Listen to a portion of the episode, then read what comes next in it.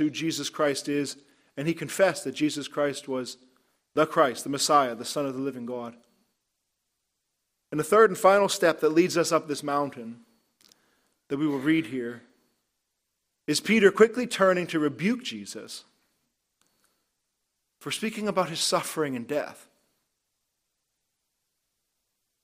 He wasn't able to understand that Jesus is higher than he ever expected, but also willing to go lower than he ever anticipated. So that Peter would confess him to be Jesus Christ, the Son of the living God. And then shortly after, for Jesus to say, and yes, and I will die. Those two realities weren't matching for him. But we'll see here what Jesus Christ truly is as the Lord of glory. And for a moment, God pulls back the curtain to demonstrate, to show who his Son truly is. It says this after Jesus had taught his disciples to pick up their cross and follow him. After six days, Jesus took with him Peter, James, and John, his brother. And he led them up a high mountain by themselves, very alone, very secluded. And he was transfigured before them, and his face shone like the sun, and his clothes became white as light. And behold, there appeared to them Moses and Elijah talking with him. And Peter said to Jesus, Lord, it is good that we are here. If you wish, I will make three tents here one for you, and one for Moses, and one for Elijah. He was still speaking when, behold, a bright cloud overshadowed them. And a voice from the cloud said, This is my beloved Son, with whom I am well pleased. Listen to him. When the disciples heard this, they fell on their faces and were terrified. And then Jesus came and touched them, saying, Rise, have no fear. And when they lifted up their eyes, they saw no one but Jesus only. And as they were coming down the mountain, Jesus commanded them, Now tell no one of the vision until the Son of Man is raised from the dead. And the disciples asked him, Then why do the scribes say that first Elijah must come? And he answered, Elijah does come, and he will restore all things. But I tell you that Elijah has already come, and they did not recognize him, but did to him whatever they pleased so also the Son of Man will certainly suffer at their hands. Then the disciples understood that he was speaking to them about John the Baptist. And so the disciples are trying to piece this together, in which Jesus is saying, because there's this prophecy in Malachi that Elijah was to come before the Messiah. And Jesus connects the dots for them this one final time, as we've been getting hints from this throughout the Gospels that he is saying, John the Baptist was that man. They rejected John the Baptist. I'm the Messiah was to come after. And what they did to John, they will do to me. All this is so important, of course, that as he says that, he also, in this very moment, on top of that mountain, as he orchestrated this whole event for his private disciples, three of his most intimate disciples, that he would manifest his glory to them to know that no one is taking my life from me. I really am God. And I only do what I want to do. And what I want to do, what you need to hear this morning, is what I want to do is love you. I want to give my life for you. Because he struck them all down to the ground under the weight of his own creatorship, his unique godship, his glory. Later, even when they come to arrest Jesus, he simply pronounces who he is, and everyone fell to the ground and then proceeded to arrest him.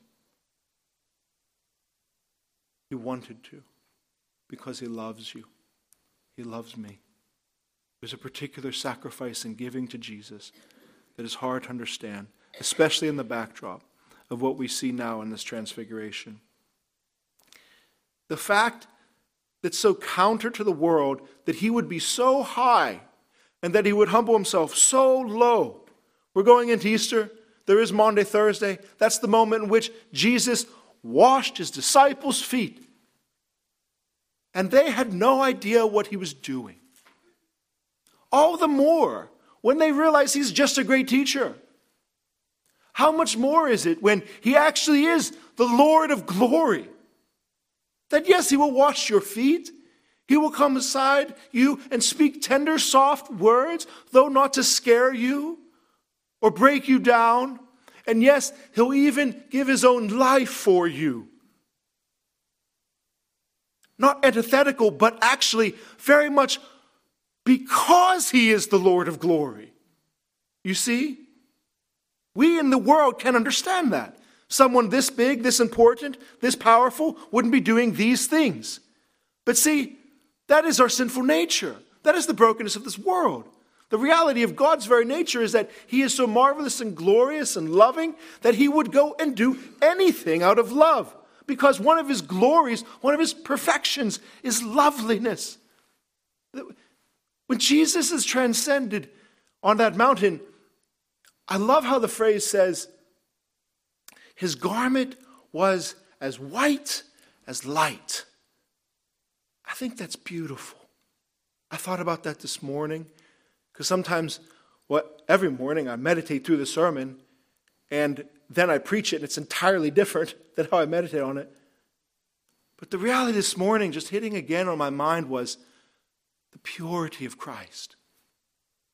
That the glory of his light is this spotless whiteness, this, this thing, this, this symbolism of just absolute, holy, transcendent goodness, a type of goodness we've never tasted or known.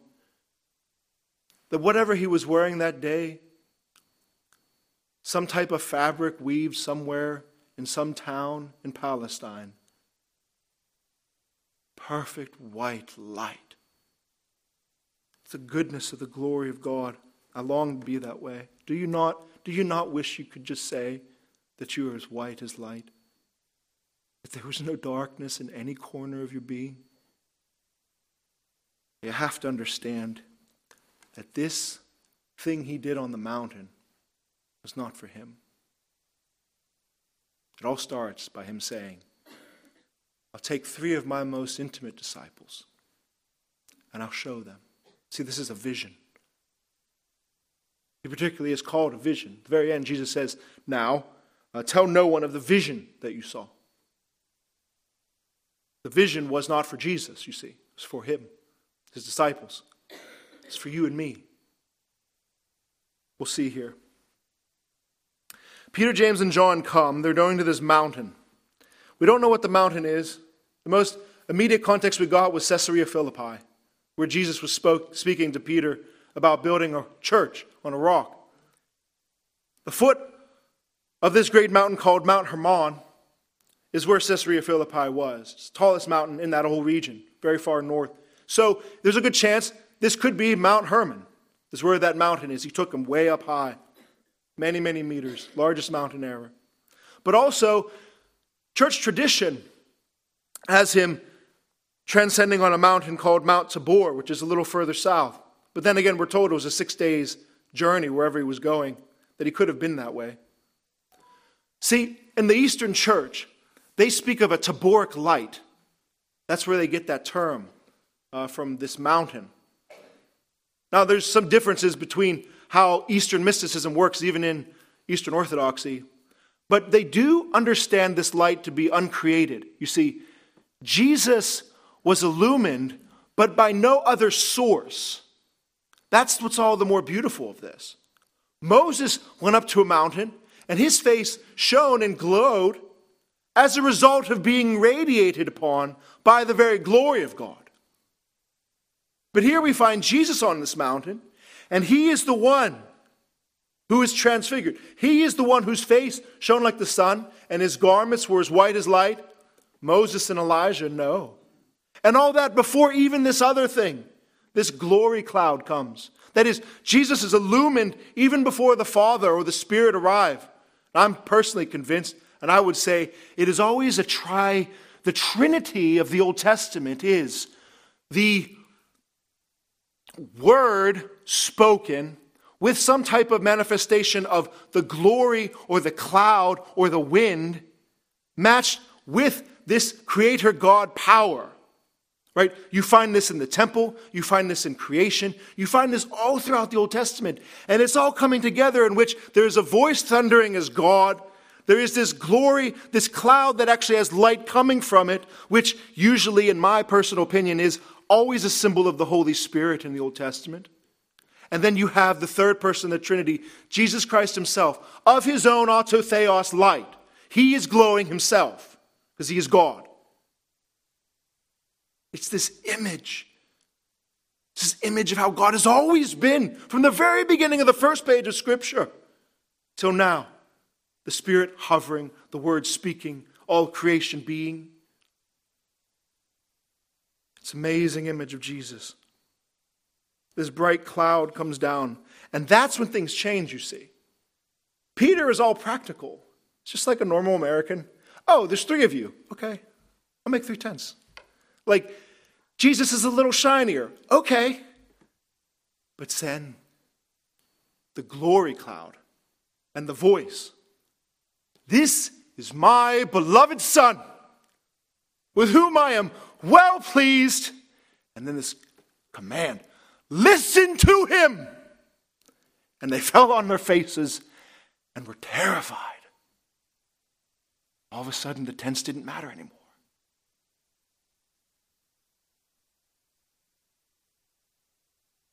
It's a certain glory to God that we are not constituted for, that we could not handle if He were to show Himself to us.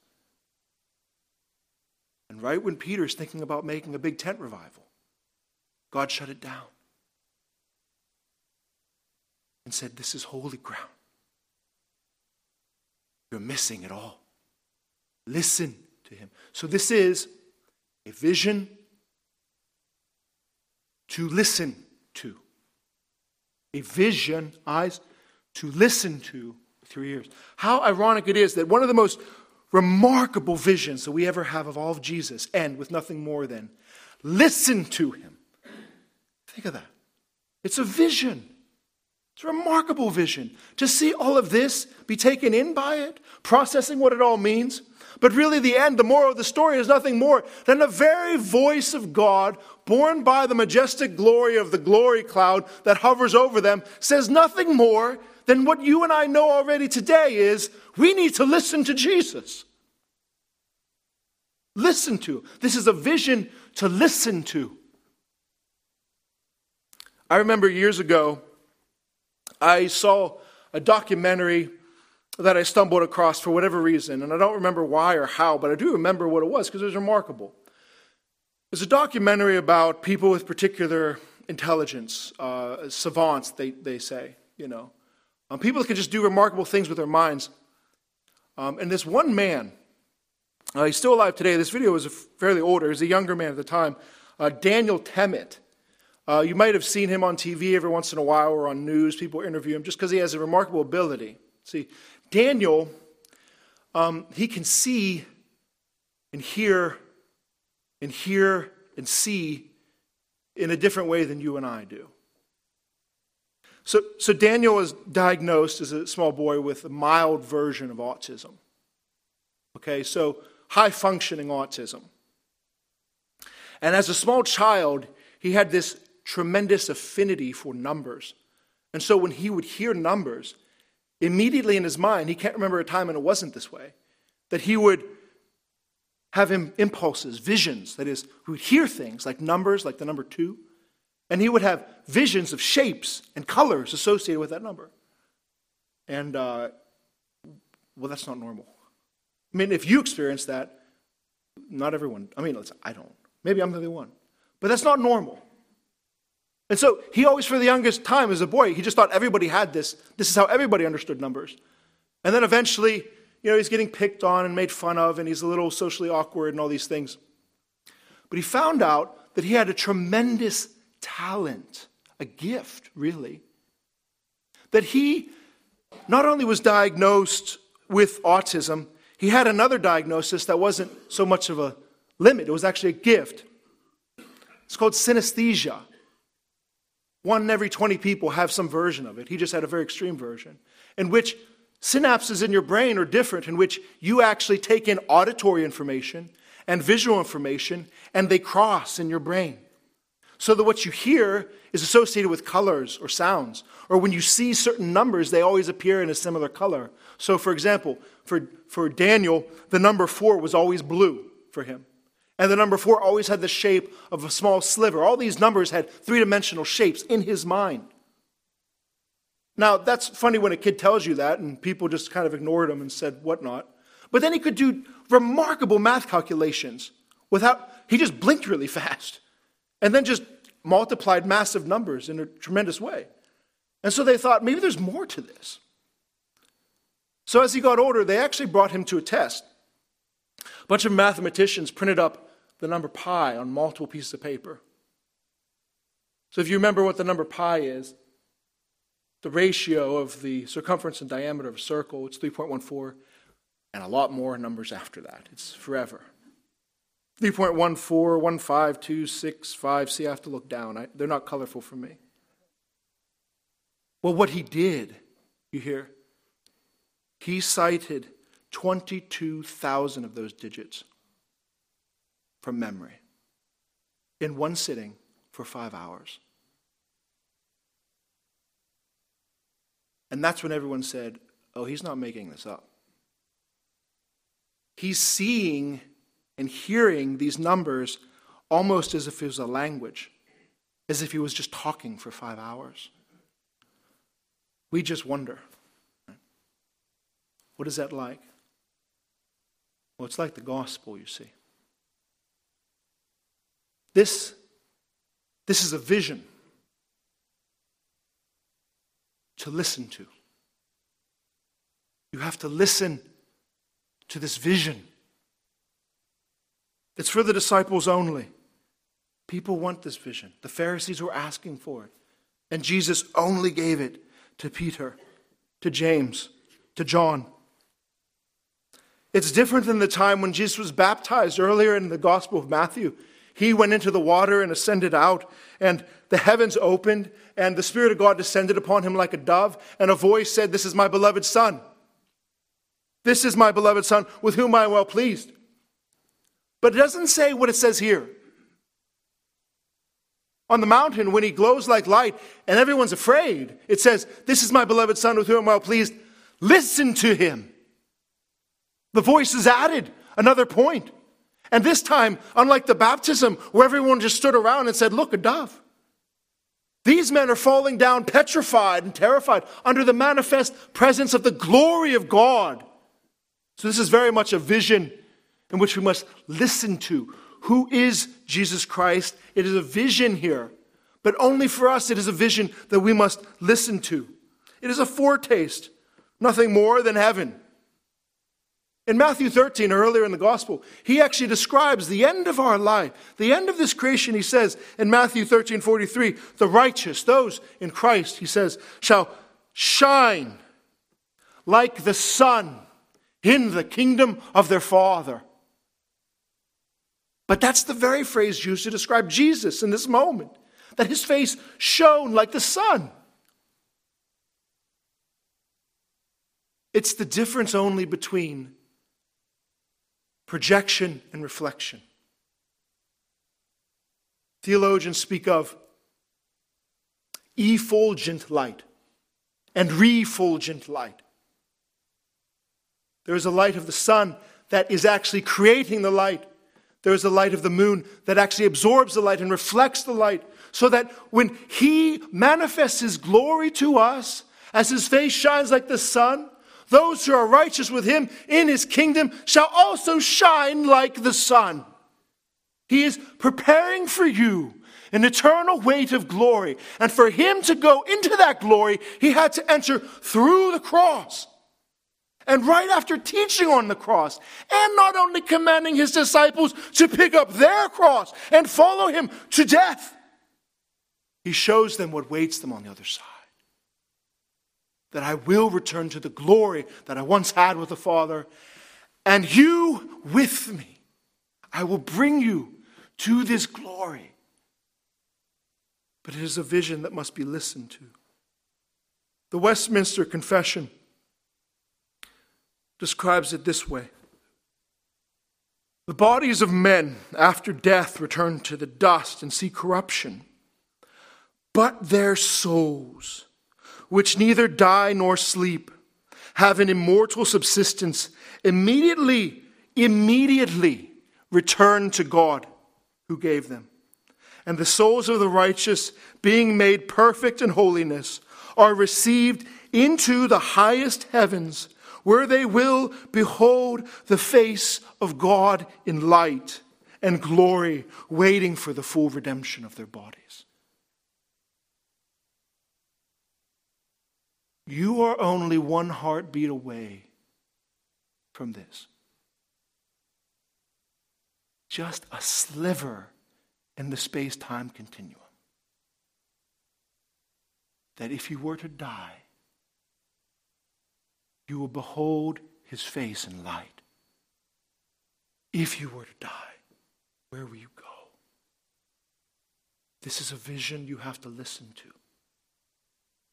because you won't see it until it's too late. It is a vision that you must listen to. But for them, see, it's not such a beatific vision as what we call it at the end, when we see God in all his goodness and glory. And every dark spot of you is washed away in light, and you have no more suffering. You've bore the crosses he has ordained for your life. You never pick them up again. You never struggle with lust and sin and envy and turmoil and hatred. You never have anyone cursing at you. You never have any sorrow left. It is over and it's all done, and you behold him in that glory, and you are blessed. It's a beatific, a blessed vision. But you see, what the disciples have here is not that yet. When God manifested himself in that way, it touched them for sure, but not in a good way. They were absolutely terrified. They fell like a bag of bones to the ground. It's as though their body wasn't ready for this. The manifest glory of God shook them to the core. They were terrified and fell. And then it was over, you see, in God's mercy. See, there's nothing necessarily inherently good on beholding God unless there is something inherently good in us. It's not necessary. I mean, so the one guy that somebody referenced me to is a Habermas or something. He talks about being healthy and looking at the sun in the morning to get your right circadian rhythm. But the thing is, and I did that this morning, it hurts your eyes.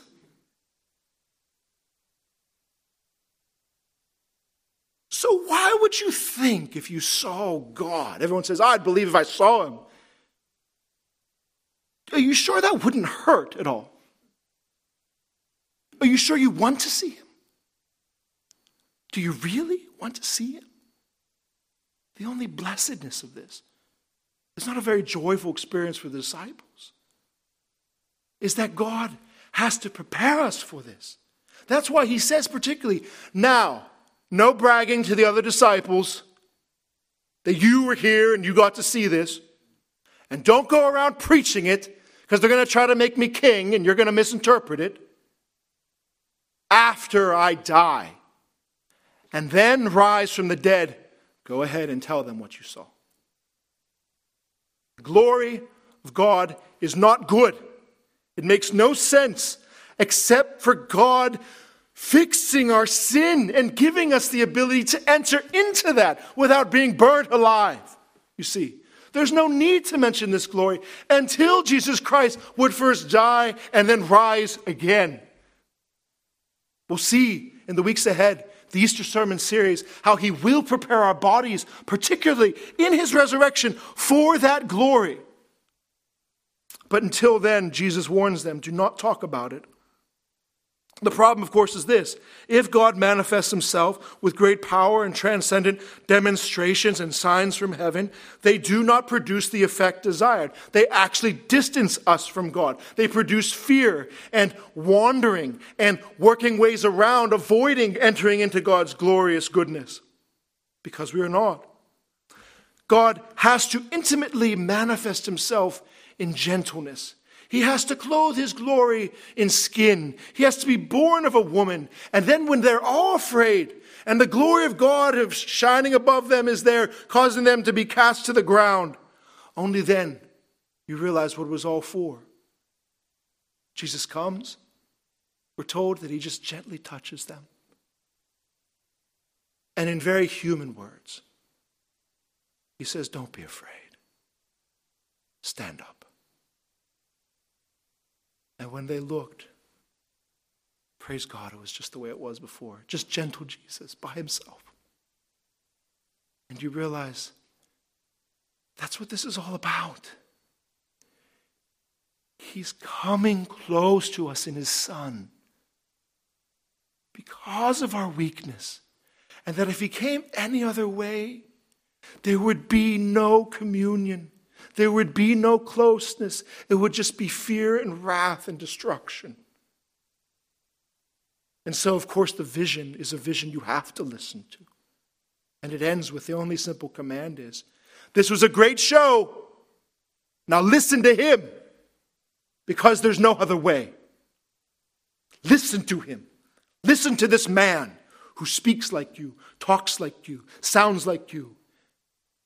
He doesn't look impressive, but he is. He's deliberately not impressive, so you come. Do you hear the gospel in this? Can you come to Jesus that way? God gave hint, hints of all this in creation. Lights we cannot see, sounds that create sight. Of course, we know electromagnetic spectrum is a spectrum. There's only a small portion of it that's called visible light. Right below red is infrared. Our retinas pick up red, but not infrared. But it's still light. It's just not visible light. Of course, there's a glory to God that we cannot see. If He wants us to see it, we'll see it. But just because we don't see it doesn't mean it's there. Of course, there's a sound that gives sight. In God's very creation, the beautiful animals He made plummet the deep, dark oceans with sound, or fly in the dark skies with sound. Sonar listening and seeing. God has made the world that way. Why is it so hard for someone to say, Oh, I could not believe in Christ until I see Christ? I can understand the gospel. I can't, I can't believe it with my ears. But don't you understand? That is His mercy that the gospel would be through the ears. Michael Horton says, particularly about this kind of concept. We believe so then someday we might see. We believe what we have heard so that we might actually have seen what we believe. Or Paul says it in 2 Corinthians 5 we walk by faith and not by sight. In fact, Peter later in 2 Peter writes his letter recounting this event as Jesus had risen, and he's able to freely speak about it again. He actually has the wisdom to understand why this was done. Because you know, as you read through the Gospels, that if Peter had the chance to speak about it the next day, he probably would have become the next pope and said, I'm the best. I saw the transfiguration. Now, though there is a papist tendency in human nature, 2 Peter 1.16 is not that. Peter interprets this event, the real Pope, Peter. No, we did not follow cleverly devised myths, knowing the power and coming of our Lord Jesus Christ, but we were eyewitnesses to his majesty. See, we received honor and glory from the Father when this voice was borne by the majestic glory. And listen to what he says, how he interprets this whole thing. We heard the very voice born from heaven. And we were with him on that holy mountain. and therefore we have the prophetic word more fully confirmed, to which you do well to pay attention. So he said, I saw a tremendous vision. The voice borne by the majestic glory honored Jesus Christ before our eyes. He was transfixed. Therefore, listen to the prophetic word. That was the whole point. As the voice said, this is a vision you must listen to. So Peter says, here's the great vision. Read your Bibles. Take in the prophetic word and pay attention to it. That was actually the moral of the story for Peter. Do you hear this vision? Have you understood Jesus this way? See, faith in this moment as we have it is only preparing us to establish an appetite to take on the actual vision of God, to actually enter in what was now faith by ears, to have faith by sight. But we have to have ears first. Particularly, John Owen says this No one shall ever behold the glory of Christ by sight hereafter, who does not in some measure behold it by faith here in this world. And the pretended desires of many to behold the glory of Christ in heaven, who have no view of it by faith while they are here in this world, are nothing but self deceiving imaginations. You see, the ears we have, the faith we have to hear of Jesus Christ, lean into that and love Him and want Him and desire Him, that is the precursor for seeing Him. Without ever having that faith or that desire toward Him means it is not going to end in this type of sight. It is not going to end in a beatific vision. So this all becomes clear. And as we close, to prepare, actually here in communion is nothing more than a vision that has to be heard. Before we get there, I want to see these two people on the mountain. I want you to see that. There's Moses and Elijah. It's two stories of two men who had two particular signs from heaven. And they were on two mountains. Everything that Jesus has done. So Moses is on Mount Sinai. Great sign from heaven, the glory of God falls upon the mountain. Moses asked, Lord, show me your glory. Lord says, I will have my goodness pass before you. Moses glows like Jesus was, transfixed because he saw the pre incarnate Christ. And then all the people around at the bottom of the hill, they simply say, Moses, now, you speak to us in your human words. We have heard God from the mountain, and he is too mighty for us. We've seen the smoke and the fire and all these signs from heaven, and we want to be away. You go and you speak to us for God. And so there was a great manifestation of God's power and glory, a sign from heaven, and only resulted in a harder heart and distance from Him. This is Moses on the mountain. Why is Elijah on the mountain with Jesus?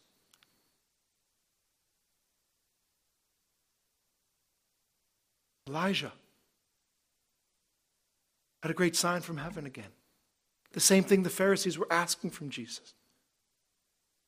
He goes, and God commands him to rebuke the wicked king of Israel, Ahab, returning to idolatry. And so he says, Here's what we'll do command all the prophets of Baal to come to Mount Carmel and bring two bulls, and we'll have two altars. And so they did. And all the prophets of Baal cried out to Baal that fire would fall. For they said, The God who answers by fire, let him be the one true God. And so they cried out all day to the afternoon. They made a scene, they cut themselves, they spoke, hundreds of them all. And we're told, particularly, it says that there was no voice. There was no answer. There was no fire to consume the sacrifice. And then Elijah said, Now it is my turn.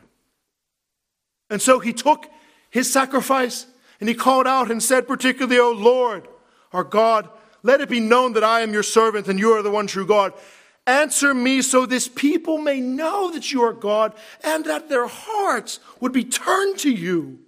See, give me a sign from heaven. It's everything anyone would want. Let's do it. Let's have the big sign. Let's have the big test to see who is the one true God. And Elijah enters into that to say, Oh, Lord, make you manifest your great glory and power in such a way so that everyone's hearts would be turned to you, not so conveyed on themselves and not so sin inward grown, but let them be turned back to the one true God. Let them look up to behold you for who you are. And guess what? God did it. Fire came down, consumed the whole thing. Everyone fell down again on their faces, as they did at Mount Sinai, as they did at the mountain with Jesus' transfiguration. And no repentance. Do you see why Jesus didn't answer the Pharisees? They want a sign from heaven. And Jesus simply says, We've done that one already. It's not about fire from heaven. Immediately after this, King Ahab's wife Jezebel found out and wanted to go kill him. No repentance, no one true God, just murder in the heart. And so Elijah runs away. And do you know where he runs? God leads him to the same mountain that he met Moses, Mount Sinai. So here we have with Jesus the only two people that have these remarkable visions of God at that particular mountain of God at Mount Sinai. The story goes that Elijah ran to Mount Sinai and God showed him the truth.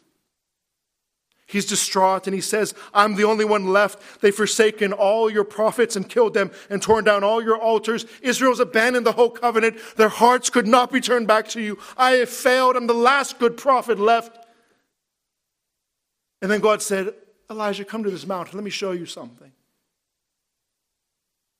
And he stood out there on the mountain. It said, The Lord passed by him, just as he did with Moses, with a great strong wind. And it broke the rocks and shattered the mountain. But it says, And the Lord was not in the wind. And then after the wind came a great earthquake. And Elijah was told, The Lord was not in the earthquake. And after a great earthquake came, a great fire, and Elijah was told, The Lord is not in the fire. All these great signs and wonders. And then there was a still, small voice, a quiet or low whisper. And he covered his face because he was in the presence of the glory of God. Do you see? Listen to him. It has all led to this moment. I will build my church, Peter, on your rock. No spread across the world, and the gates of hell will not prevail. And what is the church? Nothing more than this this voice of mine speaking the gospel to you. No miraculous signs from heaven, no thunder, no clouds, but it is power to change the heart. But Paul says he's not ashamed of the gospel. See, for the spoken word is actually where God decides to meet. The spoken word. See, it is not enough.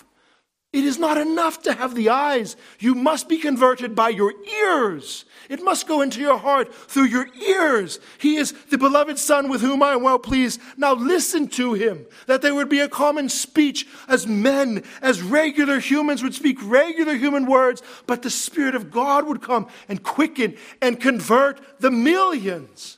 That it is not just only a remnant of a few thousand, but God has chosen to do this to get to your heart. And anything you throw in the way as an obstacle, the word cuts through.